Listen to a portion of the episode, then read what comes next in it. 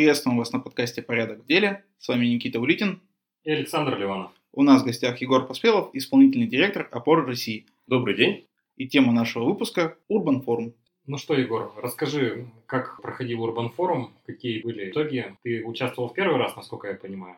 Да, к сожалению, в прошлом году я был в поездке и не смог посетить Урбан Форум, но я активно следил по соцсетям за ним. В этот раз я посетил оба дня с небольшим отрывом по другим делам. Я считаю, что первый Урбан Форум был такой небольшой затравкой, чтобы посеять зерно в головах людей, что вот урбанистика все-таки у нас существует, потому что у нас есть специалисты, но большинство народа все равно пока от этого немножко далеки. Второй урбан форум сейчас, я считаю, проходил уже более конкретно, с практическим применением, то есть можно посмотреть результат, что даже проект Люльченки, можно посмотреть проект дизайн-кода улицы Ленина, что мне очень сильно понравилось. Я давно этим увлекался и смотрел по другим городам, особенно европейским и более развитым городам и нашей страны, что люди уже пошли в этом направлении именно удобство использования улицы. И мы посмотрели практически применение других урбанистов, которые представляли проекты и городов России в том числе, которые уже переработаны. Мы движемся в правильном направлении и считаю, что на третьем форуме уже можно подводить какие-то итоги за два года. То есть я думаю, что если мы подключимся все вместе, ну, то есть инициаторы этого направления, то можно уже результаты достигнуть. А скажи, пожалуйста, кто из выступающих или, может быть, какие круглые столы, какие темы больше всего затронули тебя? Первое выступление – это Илья Заливухин про как развивается экономика с помощью урбанистики. Аркадий Гершман и те урбанисты, которые рассказывали про дизайн кода города уже с конкретной проработкой именно урбанистических деталей, так сказать. И, естественно, представление дизайн-кода улицы Ленина. То есть меня очень впечатлило, это очень красиво. И я считаю, что это нужно транслировать быстрее и более глубже у нас в городе. Егор, подскажи, вот про дизайн-код по улице Ленина, связан ли с этим последний хайп в новостях насчет вывески магазина «Бочка»? Вот это негодование народа, оно было учтено в дизайн-коде?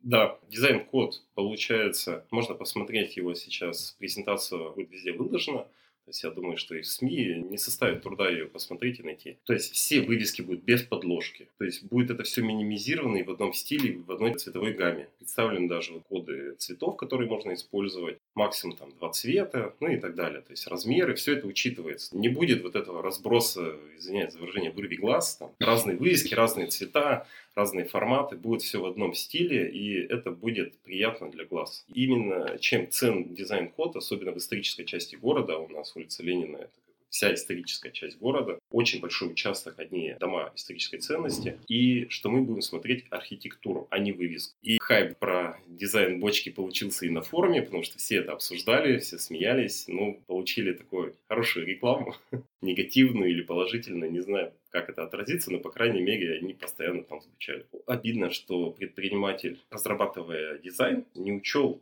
те аспекты, которые ему придется поменять в перспективе. И это, кстати, большая ошибка как раз рекламной кампании, которая делала ему этот дизайн. Я считаю, что рекламщики обязаны просто учитывать это с сегодняшнего дня ну, обязательно. Даже с разработкой не только улицы Ленина, но и других улиц, чтобы уже вписываться в тенденции, если они хотят долго не менять вывеску. Ну, если мы говорим конкретно про магазин «Бочка», то это франшиза. Я думаю, что там у предпринимателя просто не было выбора насчет вывески. Она у него есть на улице Воровского, Точно такая же у нас появилась на улице Ленина. И когда заходишь на их сайт, это получается франшиза. У него нет свободы действий с точки зрения рекламы. Да, здесь есть нюанс. Да, франшиза, да, они не могут все это изменять. Но посмотрим опять же на европейский опыт. Любая франшиза, даже самые крупные бренды мировые, идут на уступки и вписывают свой дизайн в дизайн-код. И я думаю, что наши франшизы, несмотря на то, что может быть, и не учитывают это. если к ним обратиться и сказать, что, ребята, у нас здесь дизайн-код улицы, то любой грамотный специалист впишет свой дизайн в этот дизайн-код. Компания франчайзер, она будет учитывать, потому что они будут сталкиваться с этим в перспективе все больше и больше. Насколько я понял, уже в Кирове по этому вопросу давно существует рабочая группа. В этом году уже будут подготовлены паспорта, даже конкретных зданий. Насколько я слышал, со следующего года уже это будет воплощаться в жизнь. Уже начнется там первая смена вывесок. Все правильно. По-моему, с 1 апреля по 1 августа будет переходный период, и с 1 августа уже будут предписания, если кто не последовал рекомендациям. У рекламных компаний, у хозяина бизнеса есть время, или у хозяина здания или помещения есть время вот на этот переходный период, чтобы это все поменять.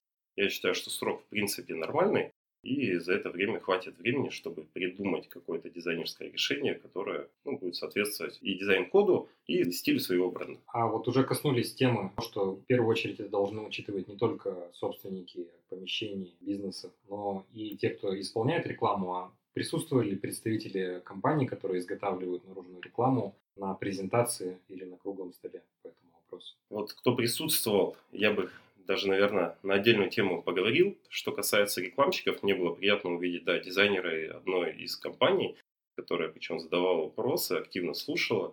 И я считаю, что вообще все дизайнерские компании, кто занимается наружной рекламой, должны присутствовать. Они должны понимать тенденции, те, которые будут следовать не только из интернета, но и воочию, посмотреть это все и пообщаться и задать вопросы. Они бы могли подключиться, в принципе, к той рабочей группе, которая и разрабатывала этот дизайн-код. В той рабочей группе было очень много людей, общественников, которые на добровольной основе помогали и разрабатывали, действительно проделали огромную работу. Давай тогда поговорим о том, кто присутствовал на форуме. Как я и написал в своих соцсетях, было интересно посмотреть кто присутствует. Было три застройщика. Один из застройщиков, может быть, и присутствовал, но я его увидел только на открытии. И два застройщика, они присутствовали, и причем активно участвовали в работе. С одним мы лично обсуждали с Аркадием Гершфон то есть уже такие маленькие нюансы вот этих всех урбанистических моментов, как убирать там, снег, например, на улице, бортики, там, все эти скаты и так далее. Мельчайшие вот эти уже детали, проработку. А застройщик поделился сам, директор, поделился своим опытом, рассказал, как он это видит. Аркадий поговорил о своем опыте и какие тенденции вообще существуют. Действительно полезно, и ты видишь, что застройщик действительно переживает за это и хочет сделать так, чтобы это было, во-первых,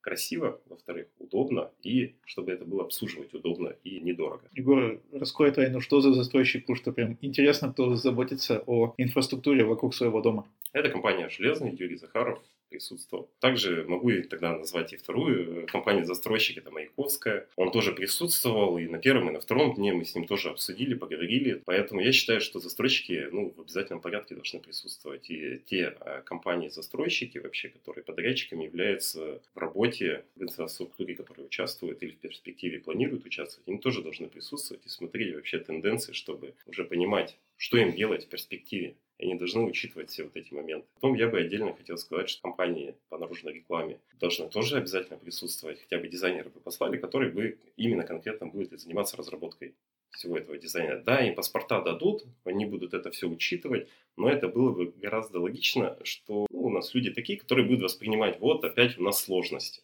и для бизнеса, и для дизайнеров и так далее. Нет, это не сложности, это, естественно, течение времени и изменение нашей жизни в положительную сторону и мы должны сами участвовать в этом. Также я бы хотел сказать отдельно про чиновников. Было очень интересно наблюдать, что депутатов там не было. Может быть, кто-то был, я не заметил, я не на всех круглых столах присутствовал. В общей массе я не увидел депутатов городской думы, депутатов законодательного собрания. Ну, вот компания Маяковского, он же является депутатом законодательного собрания. Я считаю, что специалисты по данному направлению должны присутствовать. Общественников было очень много. Они и так это знают, они и так получили еще дополнительную информацию, они потом будут приходить к чиновникам и рассказывать это еще раз. Нет, чтобы они уже потом говорили на одном языке и понимали уже друг друга. И чиновники бы уже тоже более лучше понимали эту сферу. Это было бы более правильно, я бы так сказал. У меня сложилось схожее ощущение. Общественников очень много. Видно, что на самом деле это мероприятие сейчас канализирует энергию, которая накопилась в обществе, и очень много запросов со стороны общества. Очень крутые спикеры. Спикеров привозят каждый год очень интересных, и есть такие хедлайнеры, на самом деле, как Аркадий. Они дорогого стоят такого человека затащить на свое мероприятие. Сам Урбан Форум, получается, он же был инициирован главой администрации Ильей Шульгиным. Да, все правильно, и это здорово, что такое лицо участвует в этом. И он принимал активную часть, и он в этом разбирается. Я с ним лично много раз общался, и он действительно в этом разбирается и хочет что-то сделать и поменять. То есть надеюсь, что все остальные потянутся в то же направление и будут учитывать все эти вот современные аспекты. Как раз в этой связи очень странно, что, получается, впрямую его подчиненные, так скажем, игнорируют подобные мероприятия, не принимают в них участие. То есть я, на самом деле, уже ну, сталкивался с профильными чиновниками и тоже не заметил их присутствия на форуме. В принципе, было бы логично видеть их в первых рядах, как раз вот в диалоге с ведущими экспертами, которые съехались со всей России. Да, все правильно. Но, может быть, э, мы и ошибаемся, и кто-то из специалистов и присутствовал в каких-то отделах, мы их же просто в лицо не знаем. Ну, я видел, к примеру, у нас представители МБУ архитектура были, но да. по большей части те чиновники, которые участвовали, они, скажем, были организаторами То есть они встречали гостей, они отвечали за регламент, то есть они были, но именно те, кто принимал бы живое участие в дискуссии, те, кто впитывал бы знания, которые люди привезли с собой, замечено было как бы крайне мало. Я согласен. Не знаю, был ли рекомендации или приказ главы администрации своим подчиненным присутствовать. Было бы интересно его спросить об этом. Я думаю, что мы можем попробовать пригласить его к нам в подкаст и об этом расспросить чуть подробнее. Я думаю, это отличная идея. Давай поговорим, кроме состава, еще о том, какие на данный момент уже есть результаты. То есть, если посмотреть динамики уже за прошлый год, какие-то есть наработки. В этом году уже презентовали, считаю, что дизайн-код. У нас было еще два проекта, как минимум, с прошлого года. Это «Овраг Засора» и «Река Люльченко». Можешь как-то прокомментировать ход движения? Честно скажу, не очень сильно углублялся в них, то есть следил по новостям и соцсетям, следил за соцсетям лично люди, которые делали этот проект, например, Люльченко. Было очень приятно и смотреть, да, что много людей как-то участвуют, работают и действительно делают от души. Было приятно видеть, что очень много участвует жителей, они делают это для себя. Мы должны все делать это для себя. Когда я стал общественником в сфере ЖКХ, я начал с того, что я начал улучшать жизнь вокруг себя, то есть своего двора. Если хотя бы один процент будет это делать, то мы просто невероятно улучшим свою жизнь в нашем городе. Каждый будет вокруг себя что-то делать, потому что у нас вот сознание, что вот это мой двор, и администрация не обязана его отремонтировать. Нет, она не обязана. Твой двор – это твоя собственность на ту долю квартиры, которые ты в доме присутствуешь, там, если 100 квартир, и у тебя одна квартира, одна сотая двора, это твоя, и это твоя обязанность его обслуживать. У нас люди это не понимают. Может быть и понимают, но не хотят осознавать это до конца. Если у нас люди начнут это осознавать и делать, то мы в корне поменяем ситуацию. Я ходил на очень много собраний жильцов дома, и когда ты приходишь и слышишь, администрация нам обязана, это обязано, это обязано. Люди, а вы свои обязательства в обслуживании своего двора выполняете? Большой вопрос. А тут люди пошли дальше, они начали еще уже городское пространство улучшать. И это действительно приятно. Почему бы мужчину со своим сыном маленьким не показать ему хороший пример, пойти и поработать руками. Это отличное время при провождении даже, собственно, там, сыном. Например. Ну, как раз сильная сторона вот этого проекта в том, что на прошлом форуме организовалась рабочая группа. Получается, что здесь большой плюс, что есть собственники, которые живут рядом, готовы включиться и воспринимают эту территорию как свою. Но и за год была проделана работа. Уже есть первые итоги, то есть как минимум эта территория расчищена от мусора, есть уже договоренность о его регулярном вывозе хотя бы в летнее время.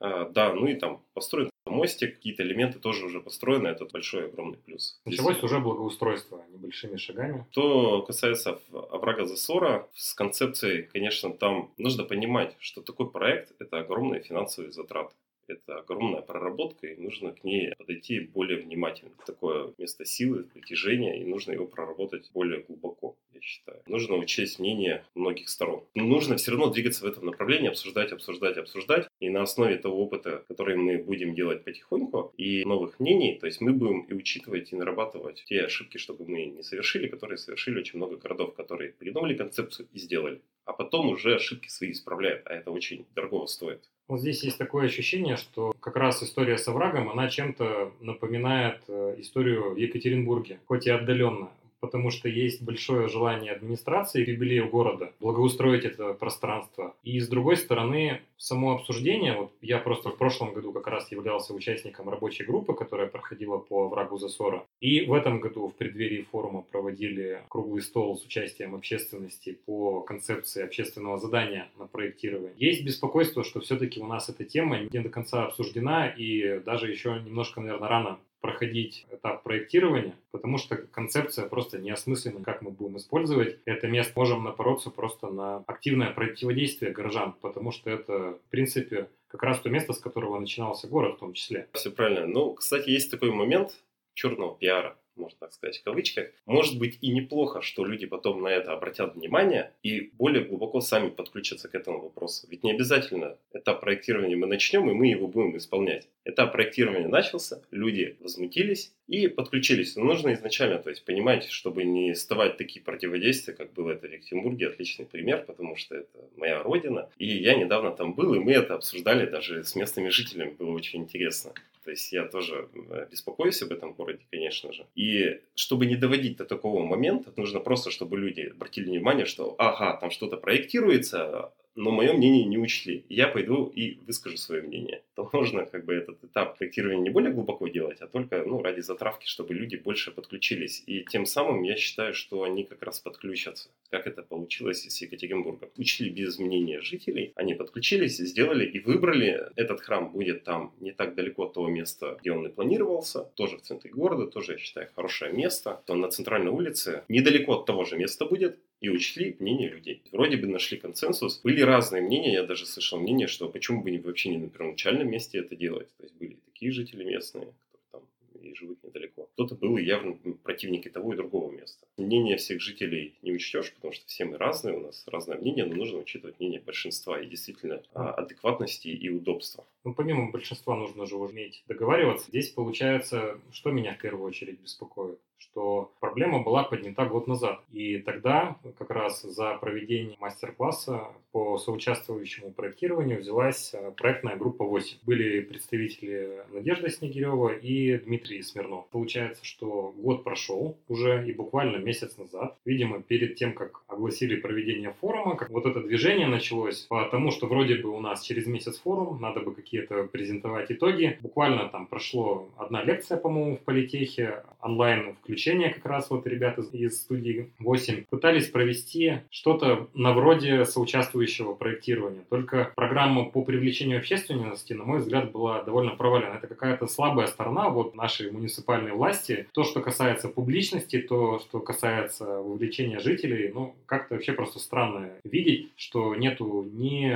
наружных каких-то уведомлений, ни активного там приглашения людей, ни, ни программы там в СМИ. То есть буквально за неделю делается мероприятие, отдаются просто письма в какие-то профильные ведомства о том, что приходите. Видно, что общественники, они сами интересуются, они приходят на такие мероприятия, да, но они же не являются жителями этого района, вокруг которого будет происходить там дальнейшее благоустройство, там проекты и все остальное. То есть надо понимать, что основные пользователи, они в процесс не увлечены, и слабо видно, чтобы власть была в этом как-то заинтересована, потому что действий по привлечению активных не происходит, на мой взгляд. Есть тут такой маленький нюанс. Действительно, есть первый момент. То есть у нас вообще люди в Кирове, у нас же считается регион оранжевым, можно так сказать. И это как? Оранжевый регион – это какая там градация?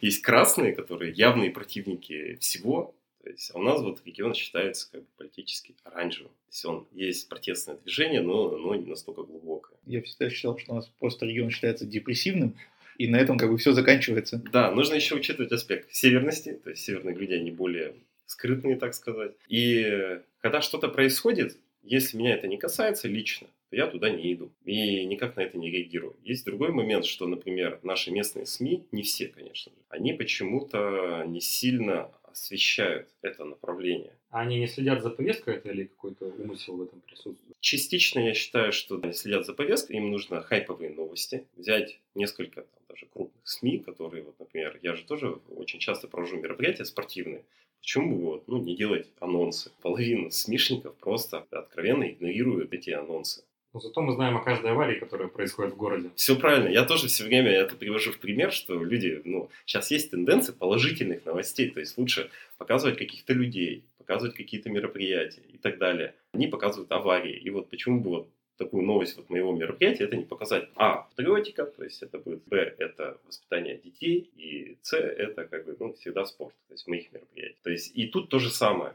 Почему бы больше им не освещать это? Администрация же не может им тоже, с одной стороны, приказать размещать вот это, что, ребята, вот, СМИ, давайте вот вы все это размещаете, и я вам все там даю интервью. Как-то градировать их. Конечно, так нельзя делать.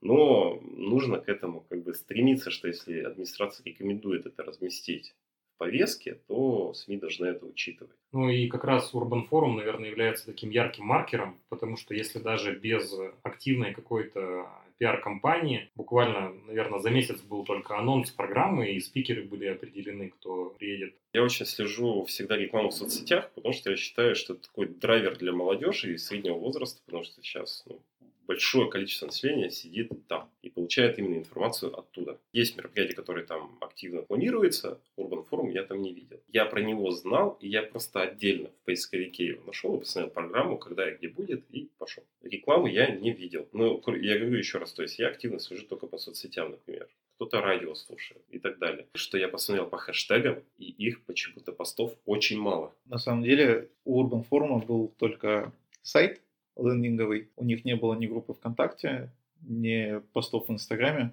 поэтому как бы с точки зрения социальных сетей и новостей в них, а про Urban Forum было мало известно.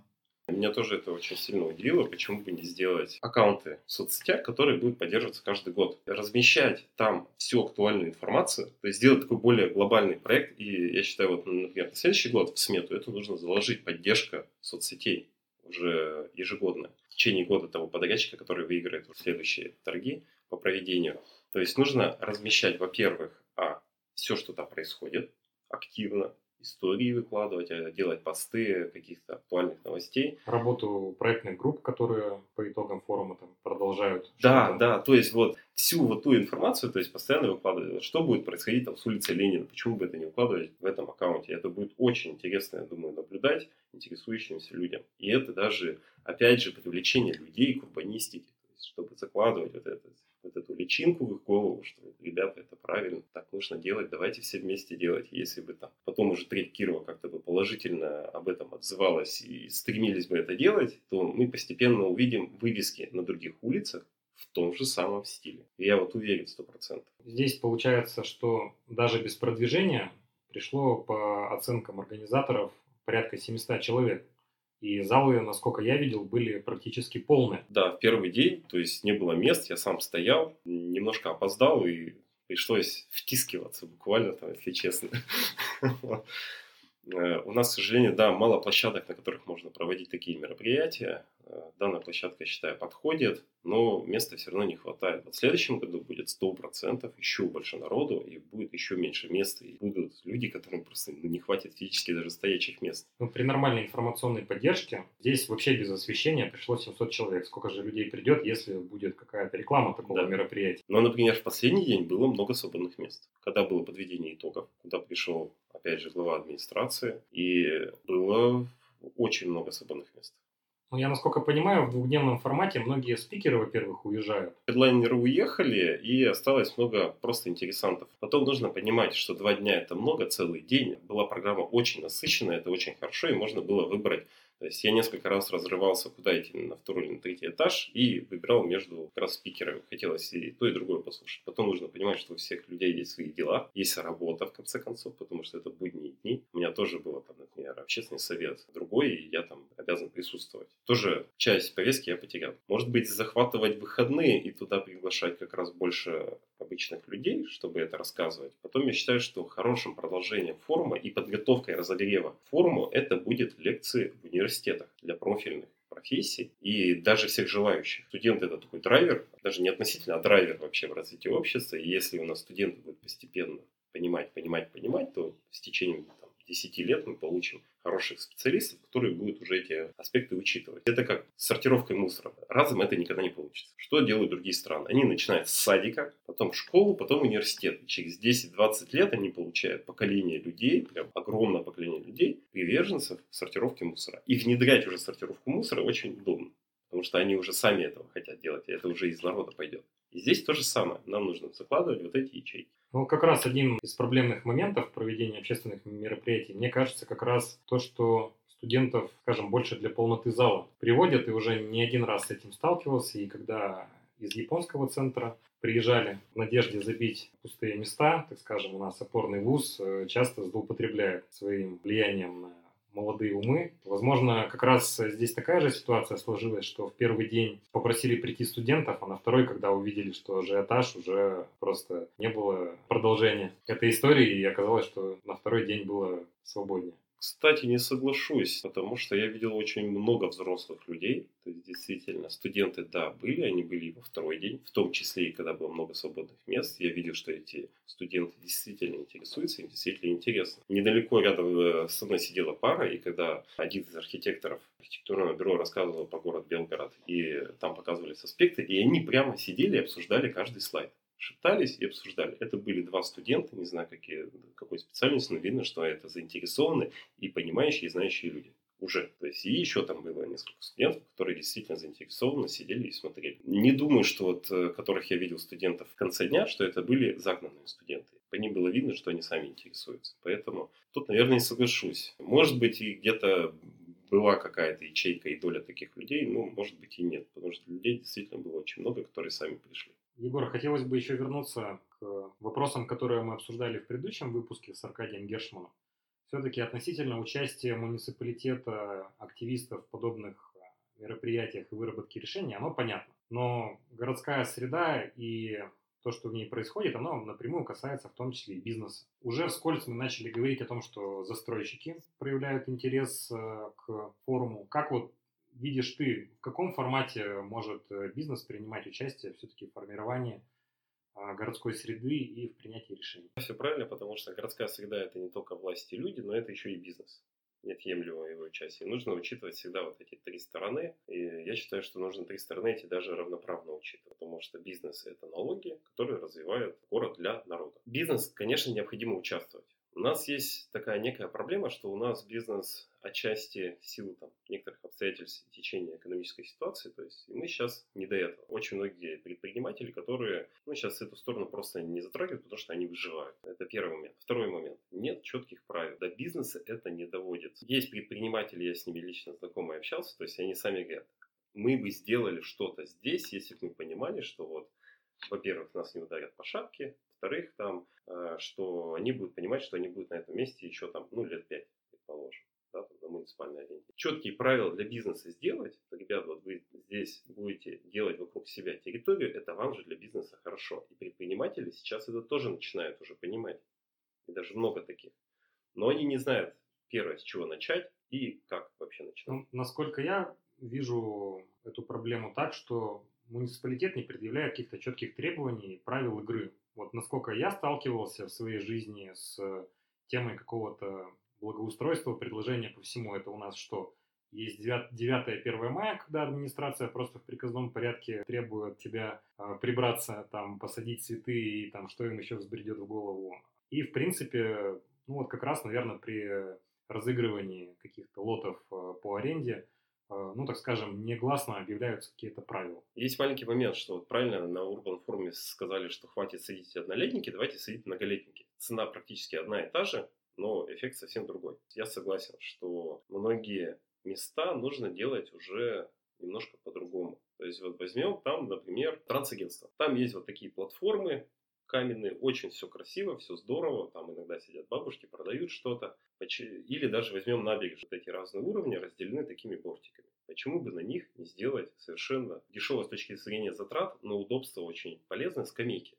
Легкие скамейки деревянные, накладки как бы вот на эти бетонные штуки. Это очень удобно.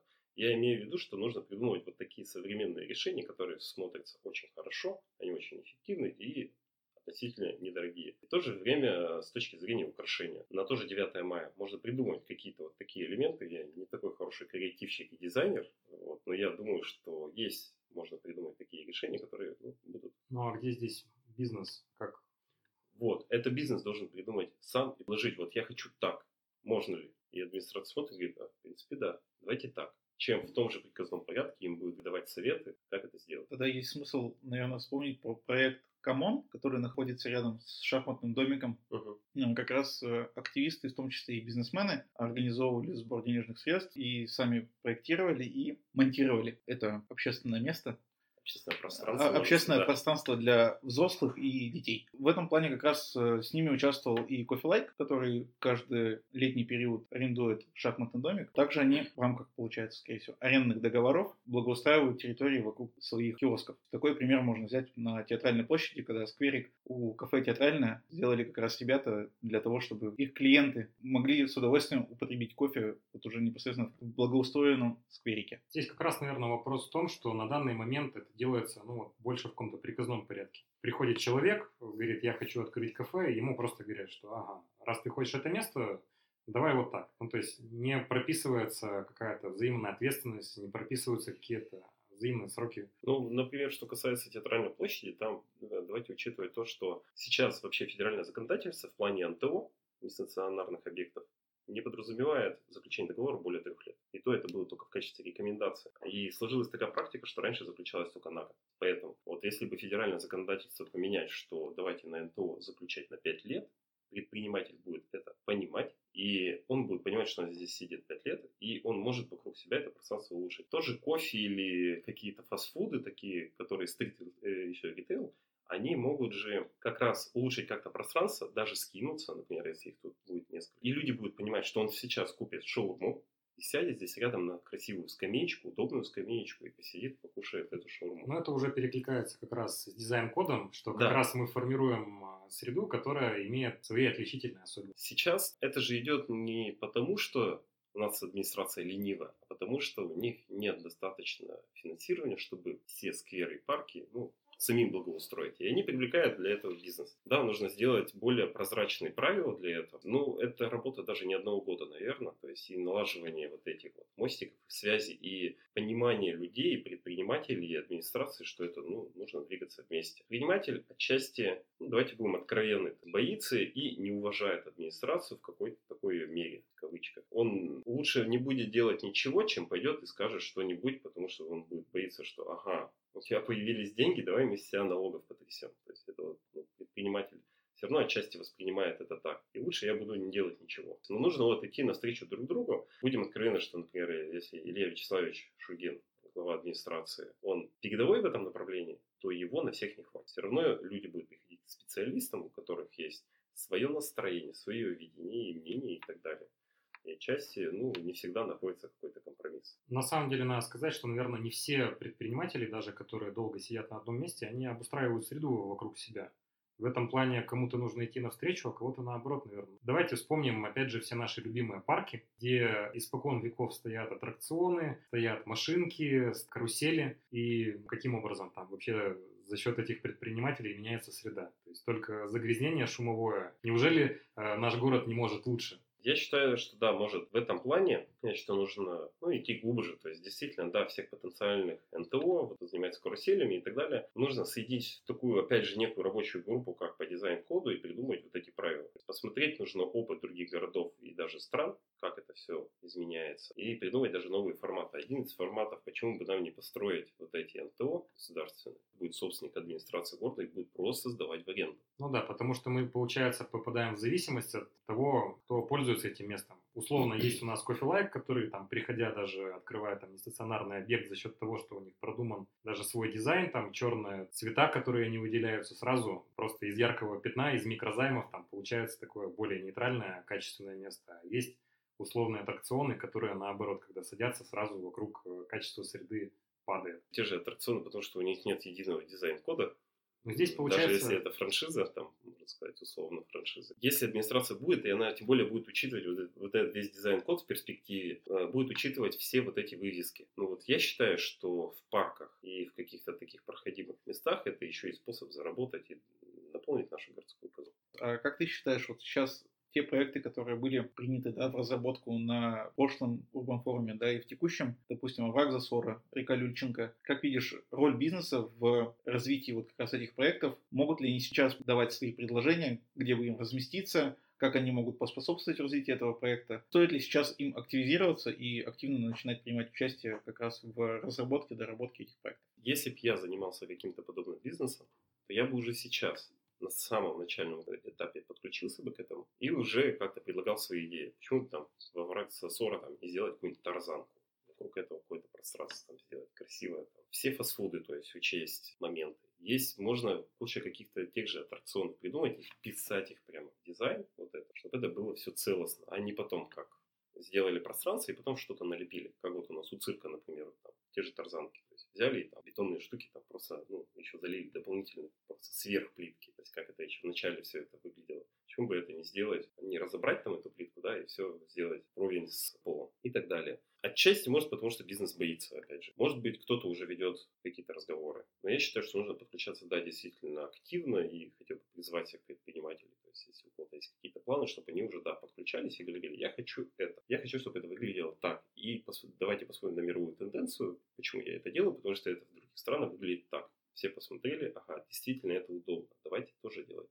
Ну, может быть, не так, но что-то хотя бы в какую-то сторону пойдет. Потому что нужно не только учитывать мнение людей, удобства и так далее, нужно понимать, за чей счет это будет делаться и за чей счет это будет обслуживаться. Это будет как раз за счет бизнеса. И нужно их учитывать. И можно даже на такую ну, как окупаемость проекта вывести, чтобы же бизнес там обслуживал это все, и это было удобно. Ну, в России, я насколько понимаю, уже есть опыт управления общественными пространствами, такой, который даже какую-то минимальную прибыль имеет. Все правильно. Нужно придумывать услуги, нужно придумывать сервис, и, то есть так, чтобы это было всем удобно. И действительно, бизнес будет точкой притяжения такого. Если мы сделаем красивый парк, но там не будет негде купить ни мороженого, ни покушать и какие-то услуги, то, ну, наверное, это парк не настолько сильно наполняемый. А если мы туда все это привлечем, будет аренда скутеров, там, велосипедов, какие-то будут интересные детские какие-то э, карусельки там и так далее и тому подобное, то да, будет людей еще намного больше приходить, правильно?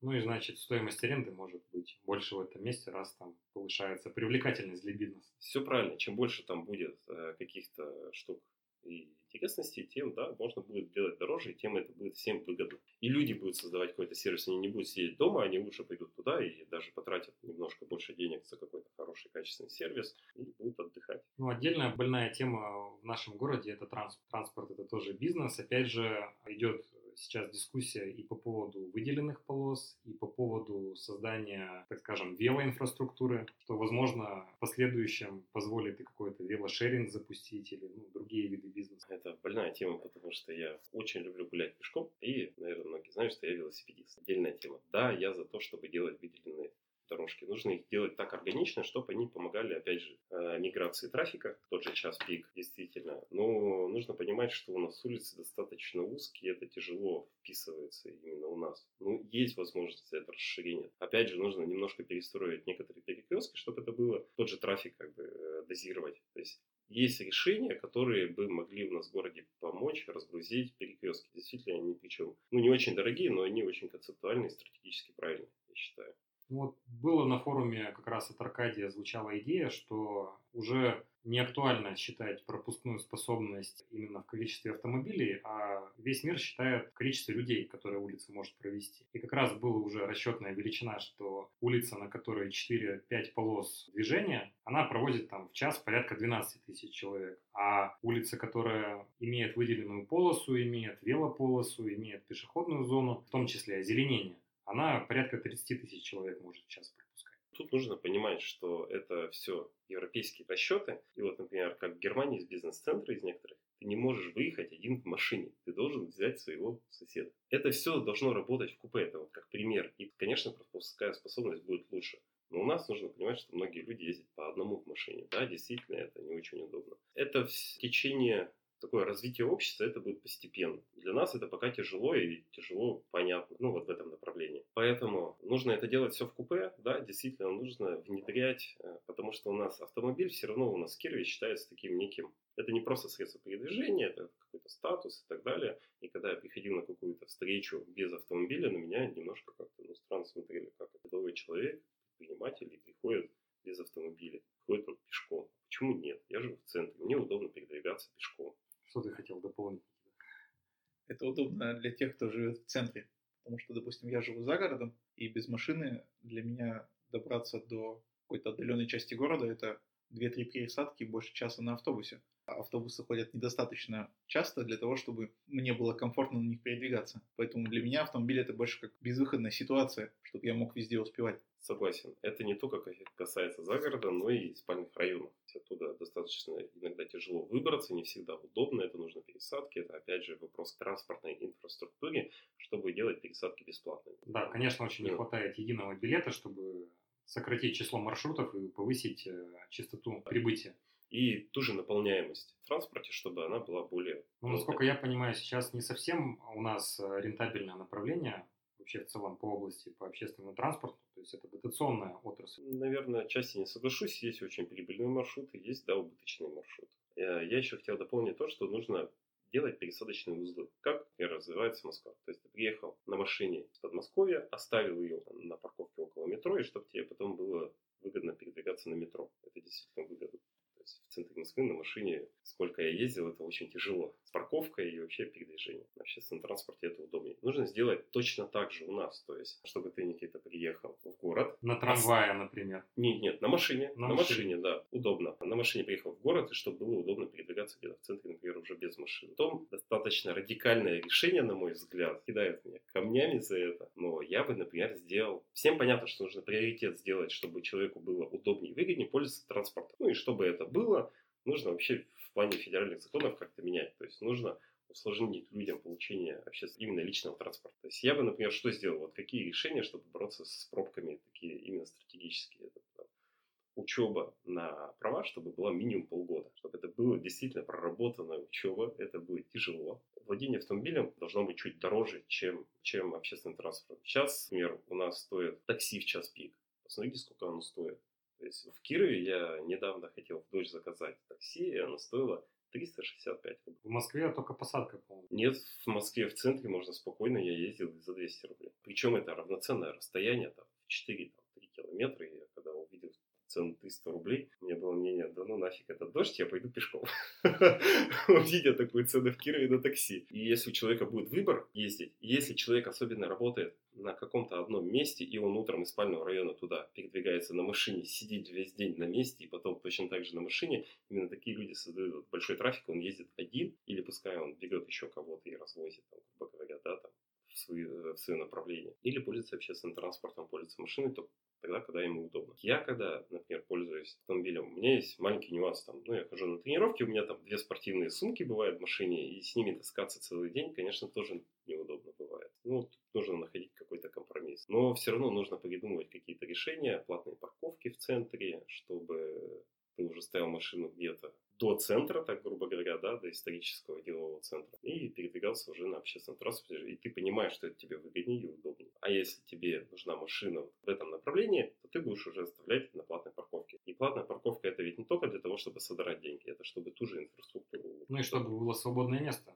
Точно так же пример Москвы показывает, что пока не было платной парковки, то и перепарковаться можно было по полчаса ездить вокруг места, куда ты приехал. Сделать низкую цену, даже вот торговых центрах же делают, например, я вот, вот буквально не так давно э, приезжал в Москву, приезжаешь в торговый центр, 3 часа бесплатно, а потом 40 рублей в час. Даже для Москвы это, ну, даже для Кирова это была бы цена приемлемая. Почему бы не сделать там в местах там тоже того же вокзала, например, платную парковку, первый час бесплатно, а потом уже платно, за небольшую цену. И люди постепенно бы к этому сервису привыкали, да, действительно это разгрузит, потому что там стоит очень много машин, сотрудников каких-то магазинов, которые там рядом работают и целый день занимают парковку, которая необходима, чтобы парковаться там тем же таксистам, чтобы выгрузить своих пассажиров. Ну, опять, это основная проблема, я насколько понимаю, как раз состоит в ежедневных поездках на работу, когда человек э, приезжает и практически на целый день он где-то вынужден оставить. Муниципалитет со своей стороны получается, что этим людям общую землю сдает в аренду ну, просто абсолютно бесплатно. При этом еще несет расходы по содержанию, по ремонту, по очистке это- этого пространства. Ведь сейчас вот наступает уже зима, уже видно, что в том числе из-за припаркованных автомобилей Тяжело, да, уборка проходит очень тяжело. да. И сужается просто пространство, и страдают в итоге как бы все. И сами автомобилисты не могут разъехаться, и пешеходы, и, ну, про велосипед я вообще молчу. Это те же отвалы между машинами, то есть даже если они уезжают днем, они появляются вот эти отвалы, которые постепенно расширяются. Раньше, если на одном участке помещалось там 7 автомобилей, то зимой, вот сейчас я уже даже сейчас уже смотрю, что там уже влазит 6 автомобилей, а в течение зимы там будет вообще только 4 автомобиля. В два раза меньше уменьшается количество парковочных мест. Да, действительно так. И убирать тяжело. Да, хорошая практика, эвакуация происходит автомобиля, если он его не переставил. Это эвакуация не на штрафстоянку, а эвакуация просто на квартал, уже на очищенное место. В первый день у меня был шок, где моя машина. Я думаю, что многие с этим сталкивались, но я потом увидел ее, и все нормально было. И должны люди тоже это понимать. Если они видят, что у них где-то рядом прибирается, они должны понимать, что ага, сегодня, завтра ночью у меня тоже будут убирать, дай-ка я переставлю машину чуть подальше на очищенное место и дам почистить здесь. То есть должны люди это понимать. И вот, например, вот э, в центре города я у себя вижу, что сознание людей постепенно меняется, и это действительно удобно. Я когда шел, мы с соседом встретились, он говорит, я машину переставил. Я такой, ага, я тоже даже вроде бы и понимаю всегда это, но просто в силу там, усталости я ну, подзапарился и ну, не подумал об этом. И припарковался. Я говорю, точно. Я, главное, ведь видел снегоуборочную технику. Я говорю, спасибо, точно, я пойду и тоже переставлю. То есть люди должны это больше, лучше понимать и помогать им. Или там, когда паркуешься, ребята, вы здесь будете сегодня убирать? Они, нет, стой, мы это будем делать завтра. Такой диалог там постоянно. И нужно это вот расширять, чтобы люди действительно общались, были ближе друг друга и друг друга. Это же все делается для нас. Я думаю, что эту позицию надо еще освещать. У нас основная эта проблематика состоит, наверное, в том, что мы не осведомлены. Если на сайте администрации, да, или на ключевых каналах нам говорят о том, что вот эти улицы будут чистить в такой-то период времени, то у нас как бы есть, наверное, возможность у тех лиц, кто следит за новостями на сайте администрации, да, и смотрит телевизор. Я, допустим, телевизор не смотрю, и за новостями на сайте администрации тоже не слежу. У меня недостаточно времени для того, чтобы это делать. Если бы все СМИ освещали тему уборки или иные тематики, да, связанные с развитием или с комфортной средой в городе, то тогда бы больше людей просто про это знало и уже могли как-то в этом участвовать. Опять же, наружное информирование на местах уборки. Это относительно для нас новшество, и я так понимаю, что не везде появляются просто уведомления, аншлаги, какие-то знаки, что здесь будет проходить уборка. Но это опять же связано с тем, что визуально наши улицы засорены рекламой. Какой-то даже знак, он просто теряется. Не привлекает к себе внимания. Да, ну это просто замыляется разнообразием цветов, вывесок, форматов и так далее. И действительно, не всегда мы видим даже знаки. Ну, надо быть откровенным. То есть визуально будет улица чистая и будет стоять знак, это будет, он уже будет более контрастно выглядеть, и люди, да, будут больше замечать. Ну и про СМИ мы уже говорили, то есть я, да, тоже считаю, что СМИ должны более активно это освещать, и причем в новых форматах. А помимо всего прочего, вот так, если посмотреть сбоку на ситуацию, получается, у нас при уборке снега уже есть какой-то опыт, э, том числе эвакуации автомобилей. За нарушение правил парковки я вот, честно говоря, довольно редко вижу. И такое чувство иногда складывается, что администрация даже напротив, где вот у нас э, торговый центр европейский, ну, в принципе, не может даже там напротив своих окон организовать какое-то пространство. Периодически приезжают эвакуаторы, но этого хватает буквально, наверное, на сутки. Эффект. То есть, если посмотреть опыт других городов, по щелчку пальцев буквально за 5 минут машина эвакуируется. Если это будет делаться постоянно, то люди будут более ответственно к этому подходить. Меня расписание очень плотное, и очень часто я тоже передвигаюсь там, на машине, например. Не всегда есть место как-то припарковаться, но у меня там всегда есть номер телефона, и я там ну, кого-то подопну немножко и без нарушения, чтобы не оставить машину. Э, у той же самой городской администрации, например. Но я согласен, что это плохо. Мне кажется, если бы была возможность организовать как раз бизнес по эвакуации, это было бы просто золотое дно. Я думаю, что этот бизнес первые пару лет бы зарабатывал хорошо, а потом нет. Потому что люди бы опять же привыкли и оставляли машину без нарушения. И шли бы пешком до места, куда им нужно. Я такой фидбэк словил в Саратове. А у меня был период в жизни, когда я полгода прожил в Саратове. Весь центр без машин ну, там отведены зоны для парковки, они все заняты, и ты понимаешь, что ты паркуешься во дворе. Потому что платных парковок нет, и как раз инфраструктура с точки зрения эвакуации очень классно развита. Ты оставляешь машину, только от нее отошел, ее уже грузят. Буквально проходит там минуты-две. Поэтому это загружает дворы. То есть вот там проблематика складывается с тем, что все паркуются во дворах. Ну да, с этой нужно тоже проблемой бороться как-то. Но вот э, в центре города такой же фидбэк у меня схватил брат Казани у него эвакуировали машины, и теперь он по Казани всегда по центру приезжает на машине и передвигается только либо на такси, либо транспорт. Он говорит, нет, я больше не поеду в центр на машине, потому что перепарковаться негде, и слишком это накладно выходит, потому что удобнее и быстрее, и, и получается в итоге-то дешевле передвигаться. Такси Я в Москве, в Москве видел, что есть практика как раз вот в плане использования дворовой территории, что если есть возможность обособить и выделить парковочные места, то собственники сами на дневное время эти места сдают. Словно у тебя есть э, свое место, к примеру, тоже платное во дворе, а на дневной период, когда, например, ты уезжаешь на работу, а рядом есть какой-то бизнес-центр, эти места сдаются просто, ну, также лично людям, кто готов, ну, за какую-то там копеечку арендовать себе место в соседнем дворе. Хорошая практика, единственное, что как организовать, если это пару парковочных мест всего лишь. У нас нет больших парковок во дворах в центре города.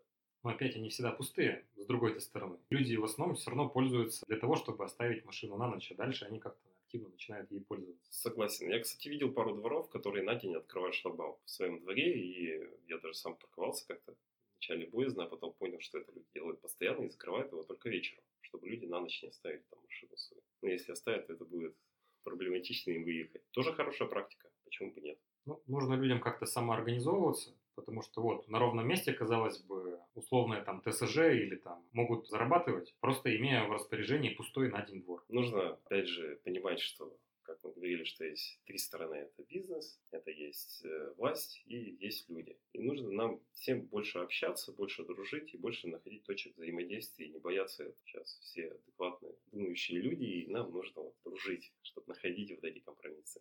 Ну, на этой славной ноте про дружбу надо и завершить наш выпуск. Егор, спасибо, что пришел. Большое спасибо, что пригласили. На этом у нас все. Оставайтесь с нами, у нас будет еще очень много интересного контента.